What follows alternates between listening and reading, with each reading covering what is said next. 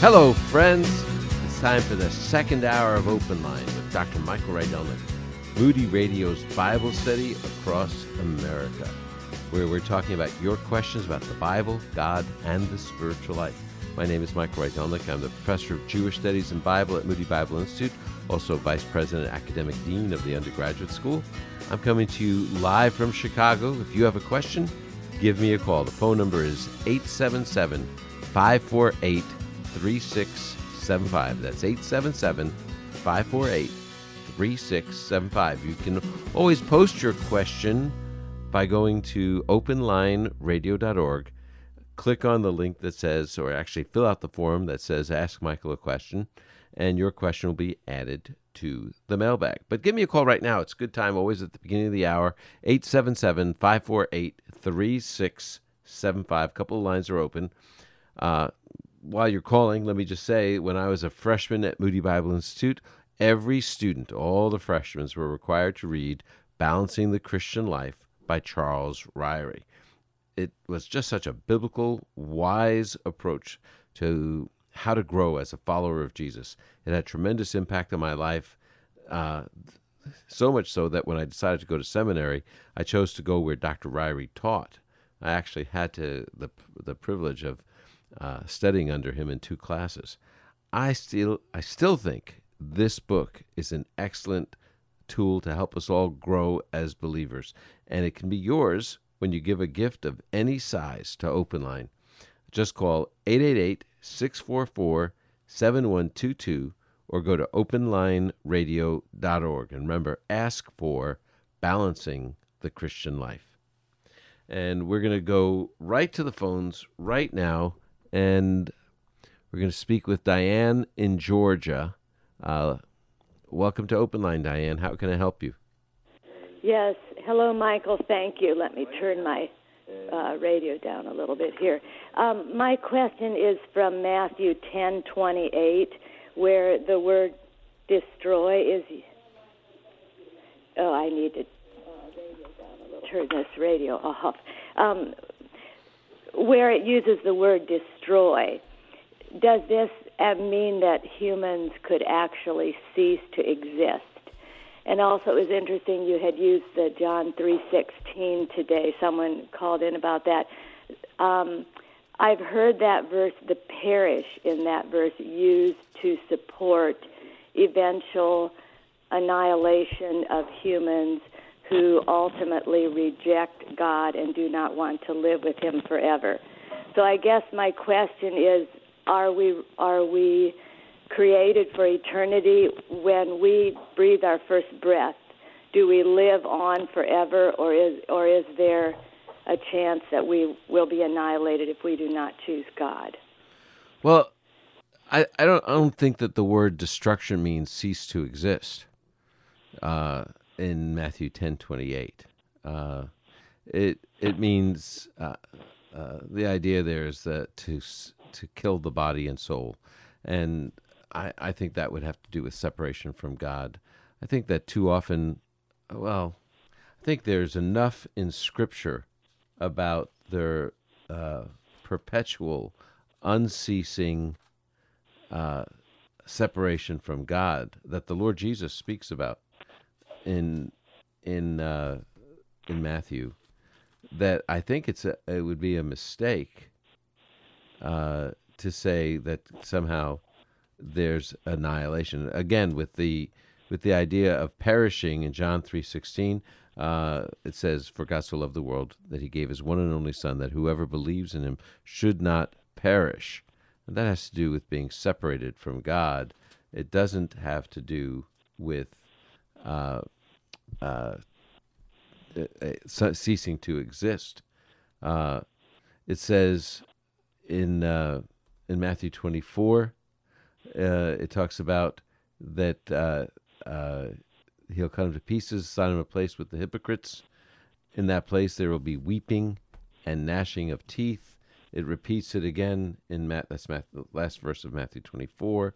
Uh, it says in Matthew uh, 25, 30, he They are uh, the good for nothing slave is thrown into outer darkness in that place where there'll be weeping, gnashing of teeth. And then in verse 46, it says, They will go away into eternal punishment, but the righteous into eternal life. Uh, of course, you've got the great white throne judgment, where uh, the in the great white throne judgment, everyone is resurrected. The sea gave up its dead, and death and Hades gave up their dead. This is Revelation 20, verse 13. All were judged according to their works. Death and Hades were thrown into the lake of fire. This is the second death, the lake of fire, and anyone not found written in the book of life was thrown into the lake of fire. Uh, the previous verse, it says uh, that in the lake of fire, they'll be tormented day and night forever and ever. So I think we've got a really serious issue when it comes to the issue of hell. Uh, it's not something you know people want to just feel better about it that that somehow there's going to be an extinguishing of the souls. But it looks to me from the words of Jesus and in the book of Revelation that this is perpetual, and uh, uh, it's it's very serious. We should never take it lightly. We should it should be the great motivation that we have to let people know that that e- that eternal life is possible, that forgiveness of sins is possible when they have to trust in Jesus. Uh, it should be our great motivating factor to let people know that they can have uh, abundant eternal life with the Lord Jesus. So uh, that's my uh, that's that's my take on it. I, I'm unconvinced by the annihilationists. Uh, it sounds to me like you you've been hearing some of that. Is that right, Diane?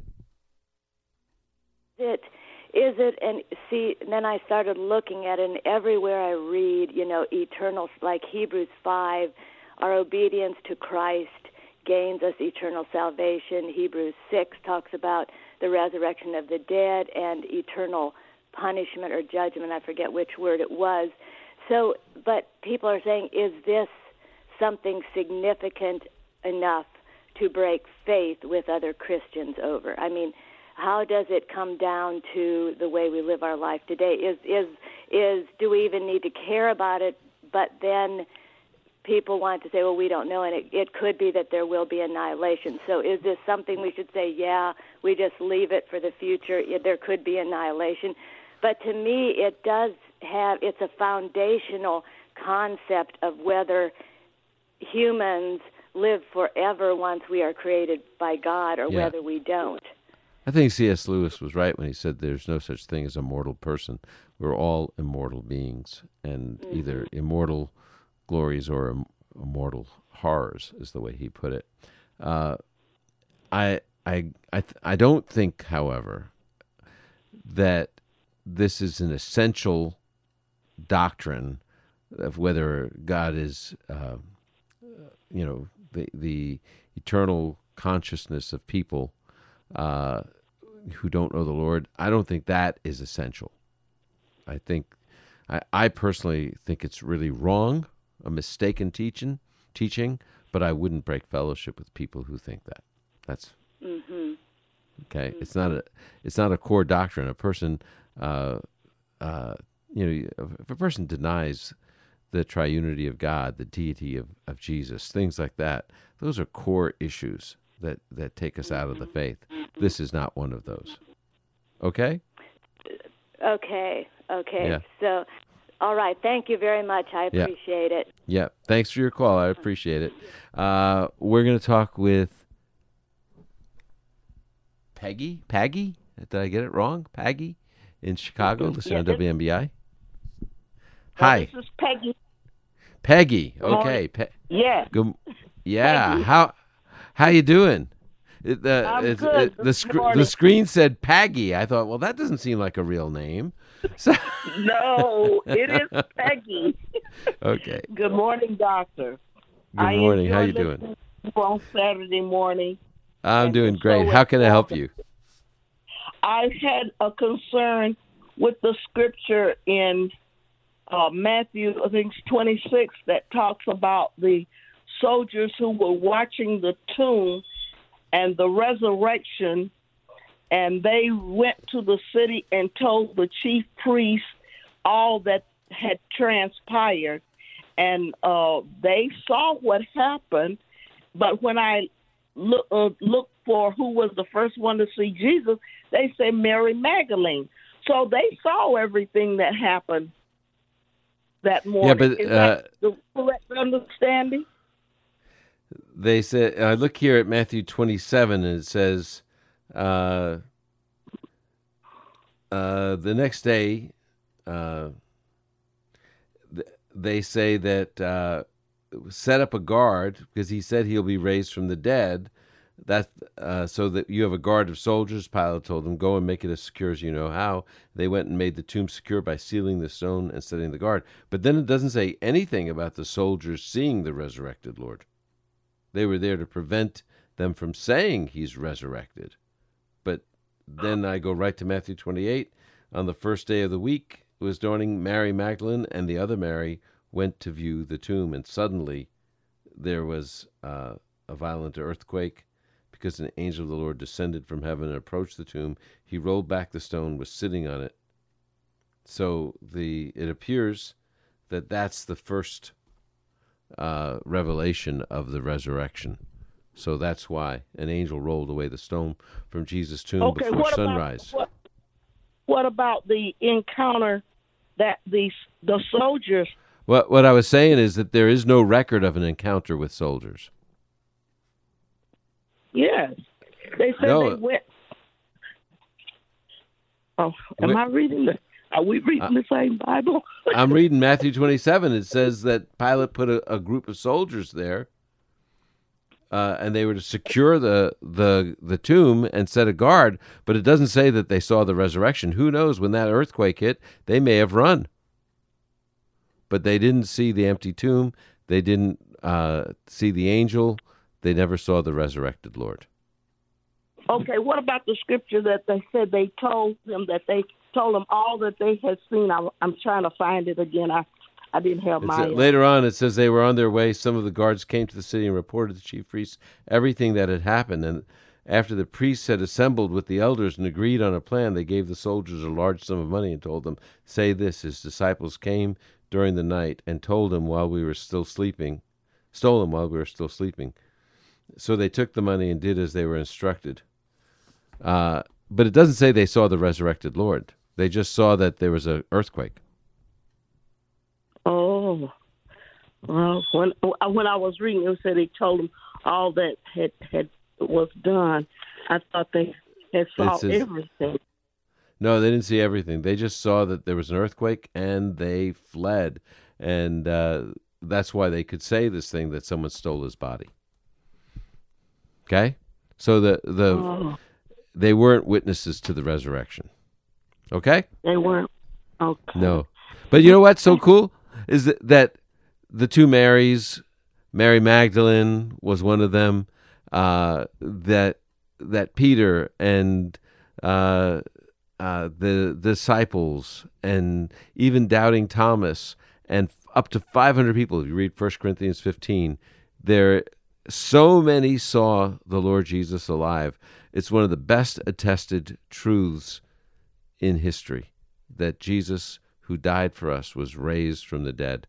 Uh, the tomb is still empty. You know, I went to Israel last week and we were by the Church of the Holy Sepulchre, and there is a tomb in there. It's still empty.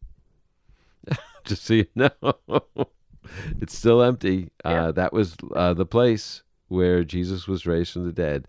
He, the tomb is empty. It's good news, don't you think?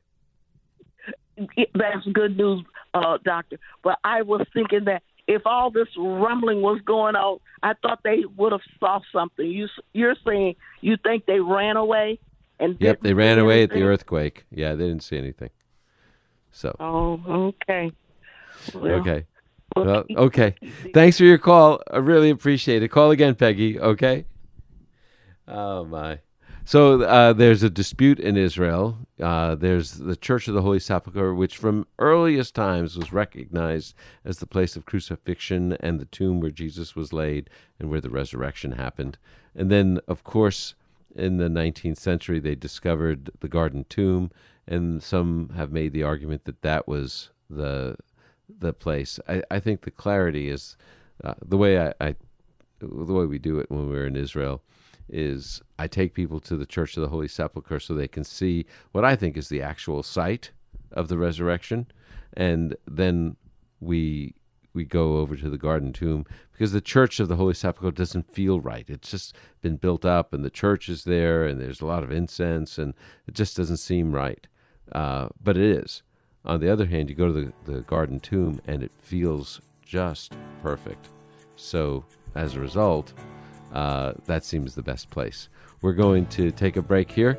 Uh, when we come back, uh, we'll. The key is that Jesus is raised, regardless of which tomb you go to. We're going to be right back with more of your questions in just a moment on Open Line with Michael Rydelnik.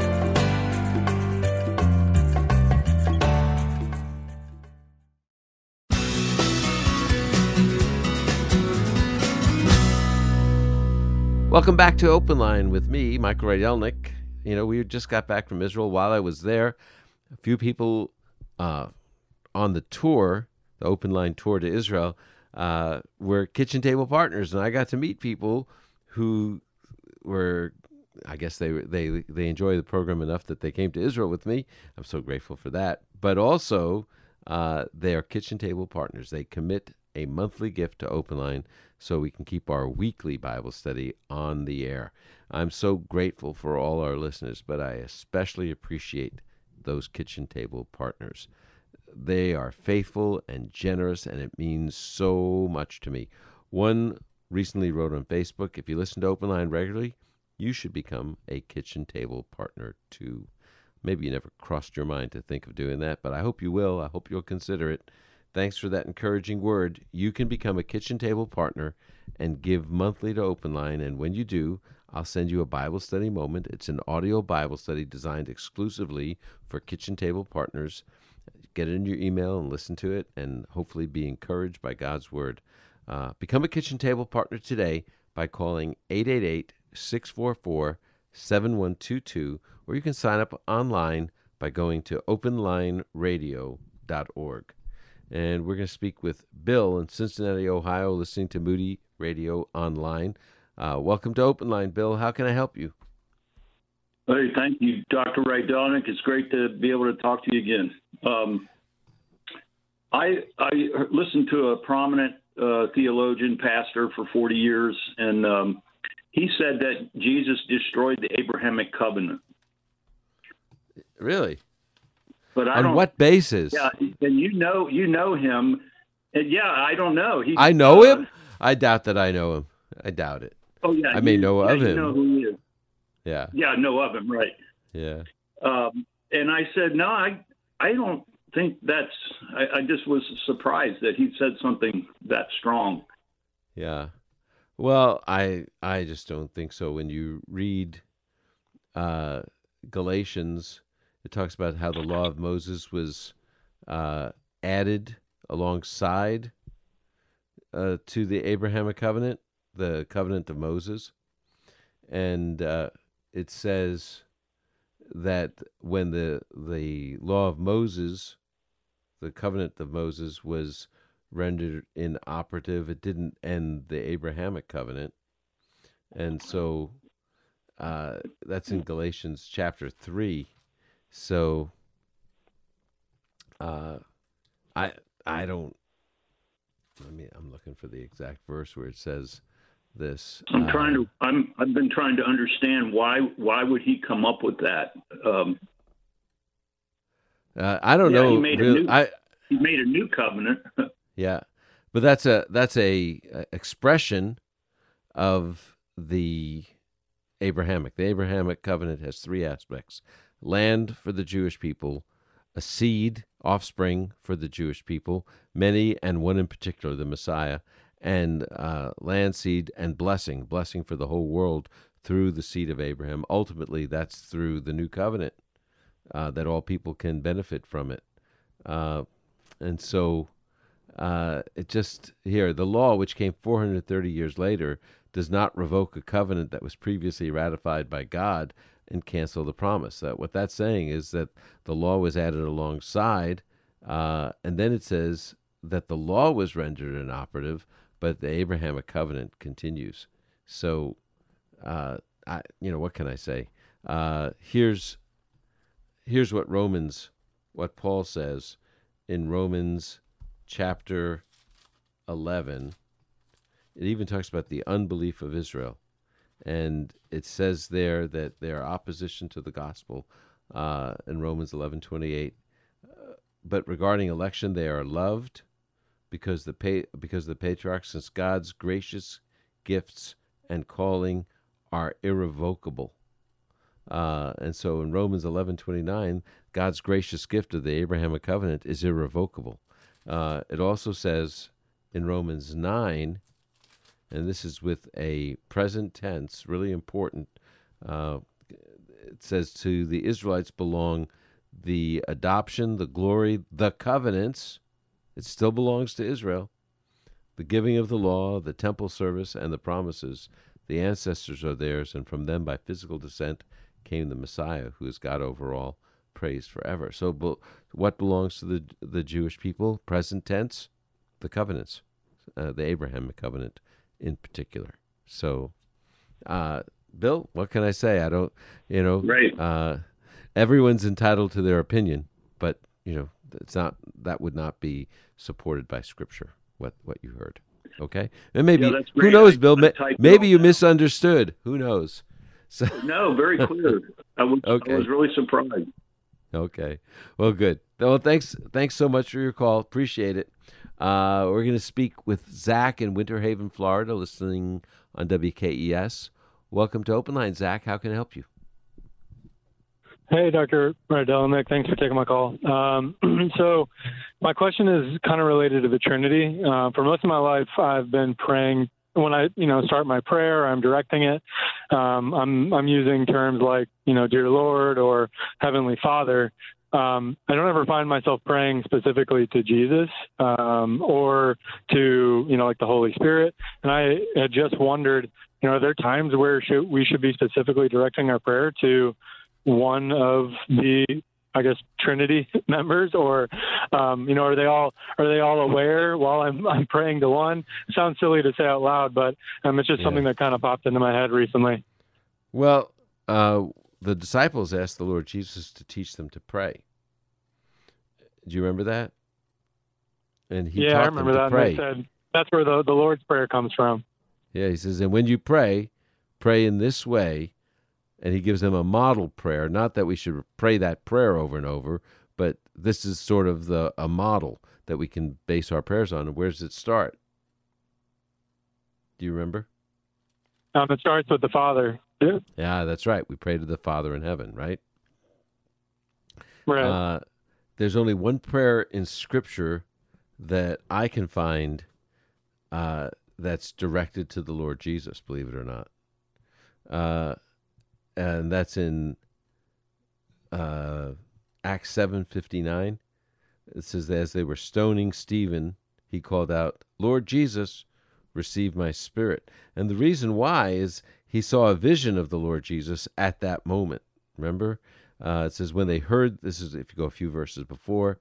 Uh, Stephen, filled with the Holy Spirit, gazed into heaven he saw God's glory with Jesus standing at the right hand of God, and he said, Look, I see the heavens open and the Son of Man standing at the right hand of God.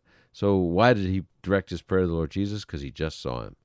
But that's the only example in Scripture of a prayer directed to the Lord Jesus. So, I'm guessing uh, that the time to pray to the Lord Jesus is to pray when you're being martyred and you have a vision of heaven and you see him then pray, direct your prayers to the Lord Jesus.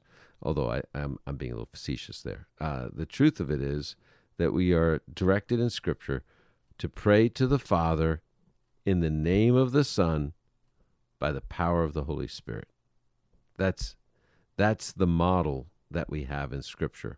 The the direction of our prayers is to the Father, and the Lord Jesus taught us in the upper room discourse to pray, ask for anything in my name, he said. In the book of Hebrews, we're told that he is our great high priest who mediates before the Father for us. He represents us. And so we pray to the Father in the name of the Son, and then of course we pray in the Spirit. That uh, that you can find that in Ephesians six eighteen, where it says praying in the Spirit. That doesn't mean in a foreign language that you hadn't learned, like some people think. That means in the power of the Holy Spirit. Uh, pray at all times in the Spirit with every prayer and request. That means in the power and direction of the Holy Spirit. So uh, I think it's a fairly simple model in Scripture. We pray to the Father in the name of the Son by the power of the Holy Spirit as we seek God's will. And uh, it's amazing. If only we would do that more, I think we'd be, have a lot more strength and power in our prayer lives. Well, we're going to come back with the mailbag in just a moment. Karen's waiting, so stay with us. This is Michael Rydelnik on Open Line.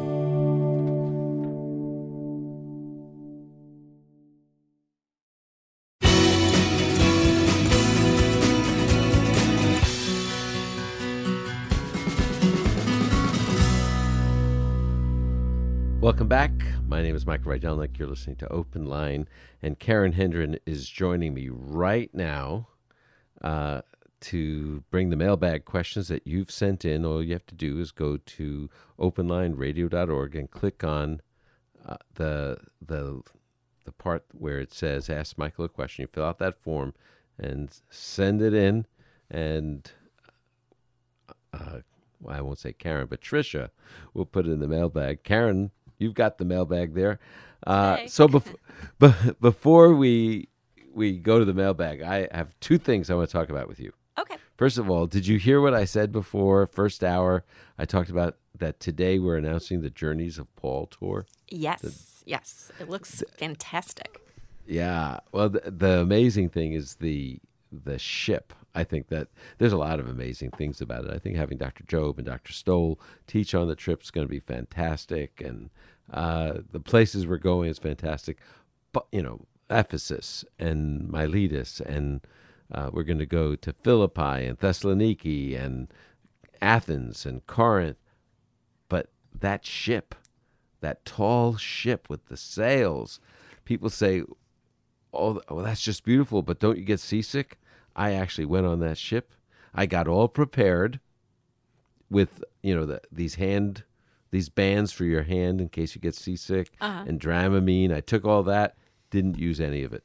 Oh, that's great. It was, yeah. And it, listeners it was, can can look at the website because it that that ship is. I'm looking at it right now. yeah, it's just amazing. The Star Clipper. So we're we chartered that. We're gonna have a great time. So check out OpenLineRadio.org. The banner across tells about the trip. You click. It's. Uh, we're gonna have to clarify something. It says when you go to that page that you click on from the banner, uh, it'll say to register. But if you want more details, click on register. You don't have to register. You can just get the more details about the trip if you click on the register link. Uh, but anyway, that's that's one fun thing. And then the second thing is, uh, you know, the the summer is about to come. There's still some people who are thinking about where they're going to go to college. They're unsure. And if you are a listener and, and you're unsure, or if uh, if your child, your your teenage child or grandchild is unsure, I happen to believe the best place to get a foundation for life, uh, it did it for me, was the Moody Bible Institute. And so, uh, if you're listening out there, that's the second thing. You you, Karen, you come on the weekends. You work at Moody Bible Institute, but do you encounter the students here ever? Um, once in a while. Uh, mainly the ones that work as call screeners, screeners, right? Yeah. yeah. yeah, yeah, We've we've got great students, and they they are there getting prepared to be to represent the Lord Jesus everywhere they go in life. It's it is a great place, and so check out moody.edu. You can go there and check out our school. I hope that uh, if there's anyone that's still unsure where they want to go to college next year, this is the place for you. We've just got a few spaces open, just a few. So now's the time to act if you're interested. So I just I wanted to mention that. So anyway, uh, I thought maybe we'd uh, you've you've picked out the questions. We've looked at them. I let's see. I don't even remember what I said would be uh, the questions that that. So just go ahead. Okay. well we'll start. I will start with a, a, question coming out of Washington State by uh, Andrea. Uh, uh-huh. She wants to know if it's considered a continual state of adultery if you're remarried after a divorce.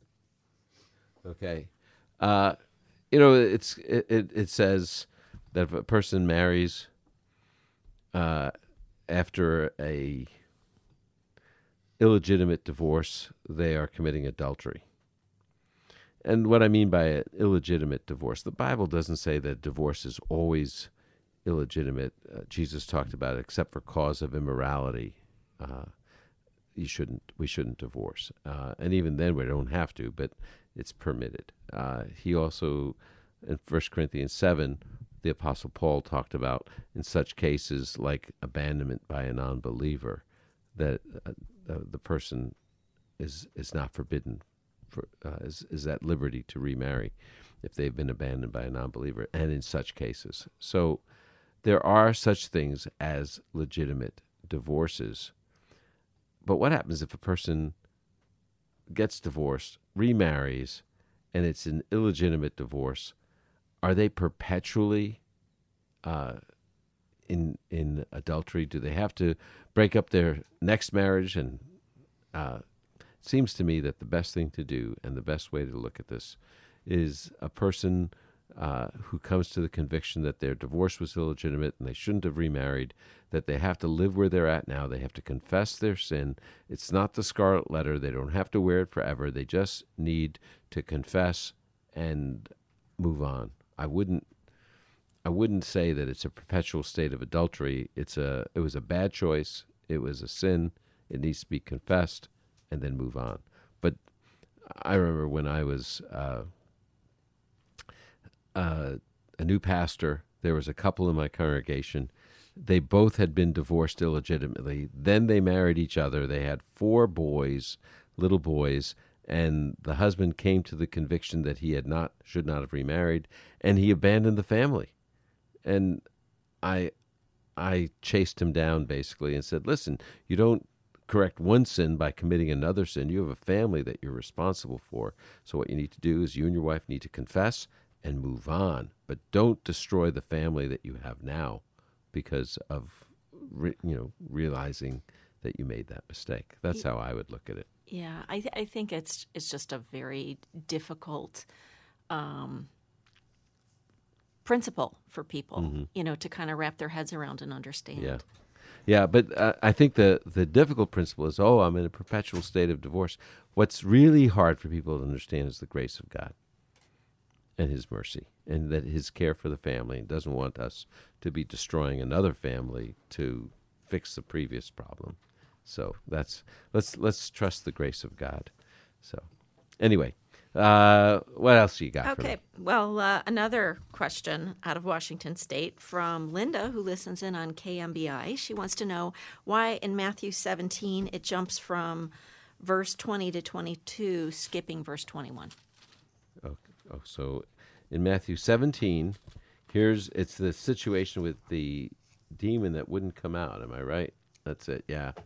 Uh, they said, "Why couldn't we drive it out?" Verse 20 because of your little faith, he told them, for I assure you, if you have the faith the size of a mustard seed, you'll tell this mountain, move from here. And then, verse 22, now my Bible has it. Verse 21, but it's in brackets. Mm-hmm. And then verse 22, it's out of the brackets again. And the, the explanation is that um, uh, ma- many manuscripts omit the bracketed text.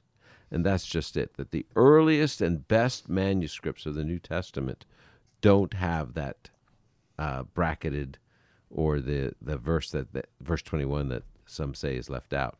Uh, it's just that uh, the best and earliest manuscripts didn't have it.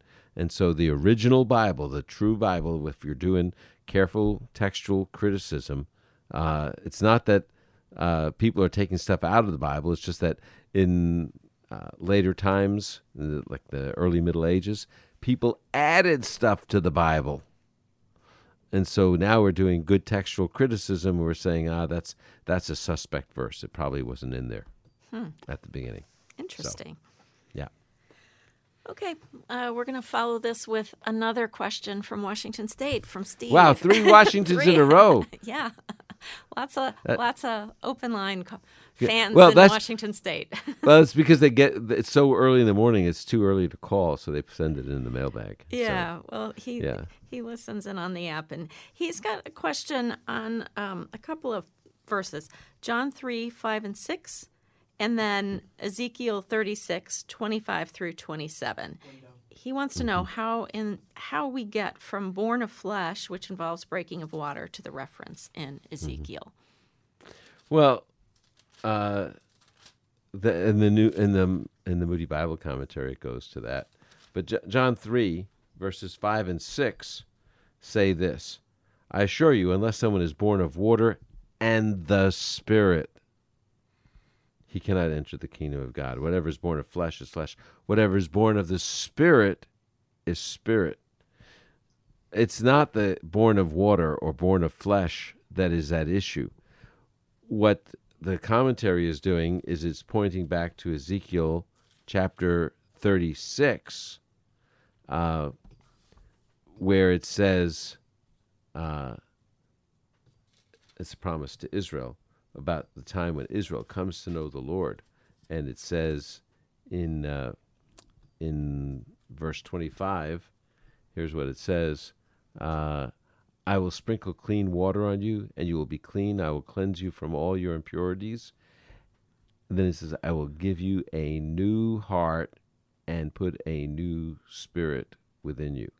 So the reason the commentary and the study Bible are linking Ezekiel 36 because it's talking about the born again experience is when we receive the Spirit. And that's why it says uh, we have to be born of water and the Spirit. And so that's what it's talking about. It's not it's not comparing Ezekiel 36 to being born in the flesh. It's preparing it it's referring it to the second birth, the new birth being born by the spirit of God. That's what it's talking about. So that's why they're linked. Uh, and so it's not a seemingly obscure passage in Ezekiel. Uh, it is a passage that talks about being born of the Spirit. Hope that clarifies it for you, Steve. Hope you're listening. And uh, thanks, Karen, for putting together the mailbag. Really appreciate it. Uh, and uh, by the way, if you're listening and you think, what does it mean to be born of the Spirit? It means to trust that Jesus has died for our sins and rose again, and our sins are forgiven then. We are born of the Spirit, and we have the Holy Spirit come to live inside of us when we trust in Jesus. That's what the Lord Jesus was talking about. So, anyway, we're going to take a break here. And when we come back, we'll be uh, taking more of your calls. This is uh, Rydelnik. That was Karen Hendren with the mailbag. And we're going to come right back. Don't go away. You're listening to Open Line.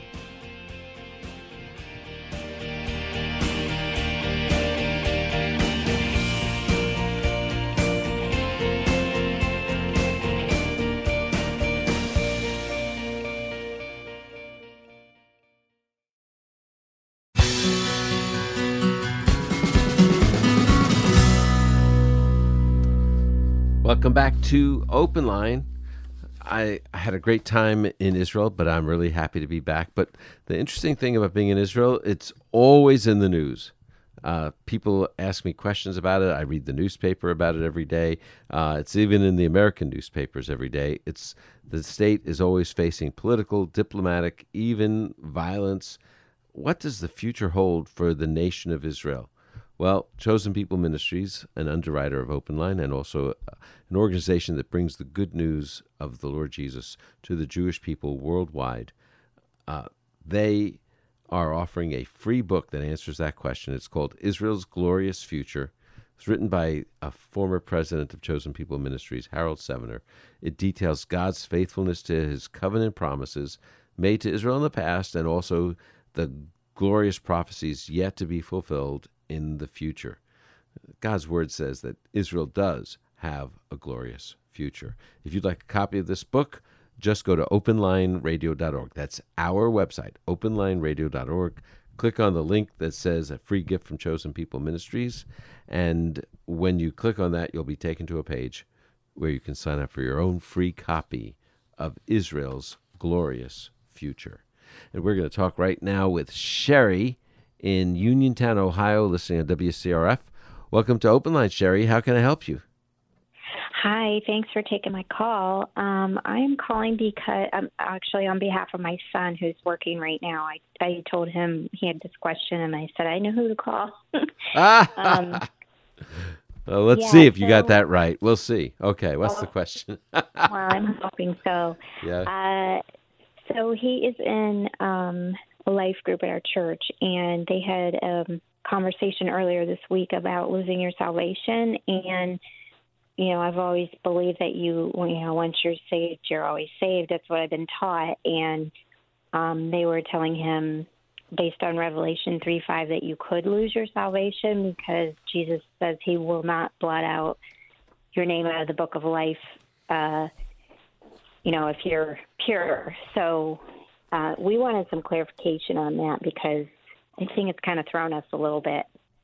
It's, it sounds like a salvation experience. Listen to this. In the same way, the victor will be dressed in white clothes. The victor is the person who believed in Jesus. Okay? And it sounds mm-hmm. to me like a promise of just the opposite. If you've believed in Jesus, if I've believed in Jesus, if we do that, we're the victors and we're clothed in white. And God says, I will never erase his name from the book of life. What is that saying? It's saying if we trusted in Jesus, right? What mm-hmm. what are we assured? Uh, Just look at it.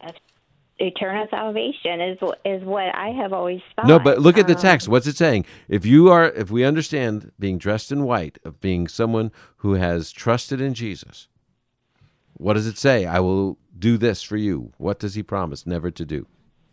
Never to take your book out of the book of, or take your name out of the book of life. Yeah. Exactly. It's an assurance of salvation, not a promise that you could potentially lose it. It's the exact opposite of what those people were saying. It's an assurance that if we have trusted in Jesus, we are victors. And if we do that, we will uh, never be taken out of the book of life. Uh, here's what I'm reading the Moody Bible commentary. Uh, it says this figure of the book of life should be not should not be pressed to suggest that every person starts out in a positive relationship with God, losing such status only in the event of heinous sin. Heinous sin. Rather, it emphasizes the security of the faithful, with whom Jesus will gladly identify before the Father and the heavenly host. It is our security. If we have trusted in Jesus, if He's clothed us in white, He'll never He'll never kick us out. It's just like when I used to talk to my kids, and uh, I would say to them, "Listen, there's you, you're my child. There's nothing you can ever do. I will never disown you. I would never kick you out of the family. That that's not designed to threaten it. It's designed to assure them that they're secure, and that's what this verse would say. Uh, you're okay. He's he's saying you're always mine. It's not a loss of salvation. Okay? Okay. Well, maybe I'm reading that. Well, I don't know, because when I read it, it kind of sounds like he's chastising them and threatening. So I guess I'm not reading that. He correctly, says, But that... you have a few people in Sardis who have not defiled their clothes, and they will walk with me in white because they are worthy. Uh, in the same way, the victor will be dressed in white clothes. The victor is anyone that's trusted in Jesus. Uh, oh, okay and I will never erase his name from the book of life, but will acknowledge his name before my Father and before his angels. So it sounds to me like he's giving us an assurance that if we are those who have trusted in Jesus, we are assured that we'll never be uh, erased from the book of life. By the okay, way, so how is it that how is it that we got in the book of life was by trusting in Jesus. Yes. Okay, yeah. that that makes me very happy to hear. Okay. Um, yeah. Um, can I ask one more thing? Sure. Just uh, my my other son uh, has walked walked away from the faith, and my heart breaks for him. And I just wondered if you would pray for him. Sure, I'm going to pray for him and for every family. There's so many parents who say this.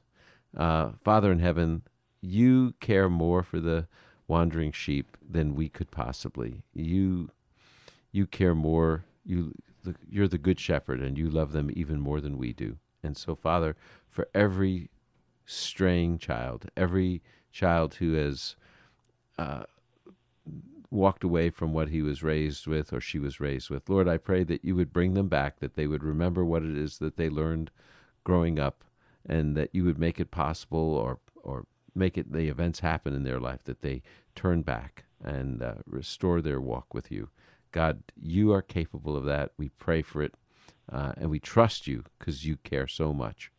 And we pray this in Jesus' name. Amen. Uh, just remember this, uh, Sherry. Uh, you, your responsibility is to keep close ties with that child. Be loving and faithful, and you be faithful to him, because that's the best way for him to come around to seeing God's faithfulness to him. Okay. Okay, I will. Thank you. That's that's your that's the most important. You pray for him every day, and also you you stick with him. You be the best mom you can be. Love him, and and the Lord's going to work in that that young man's life. Okay. Thank you. Yeah. Thanks. Thanks, Sherry. Thanks for your call. That's the program for the week. Thanks for listening, everyone, especially those of you who called or sent in questions. Thanks for making Open Line possible. As always, I'm grateful for today's Open Line team Karen, Courtney. Uh, thanks for all that you do. Gwen, remember, keep in touch with Open Line during the week by going to our website, openlineradio.org. That page has everything you need, including the link to our Journeys of Paul tour coming up in September of 24, our resource, our How to Become a Kitchen Table partner. Keep reading the Bible. We'll talk about it next week. Open Line with Dr. Michael Rydelnik is a production of Moody Radio, a ministry of Moody Bible Institute.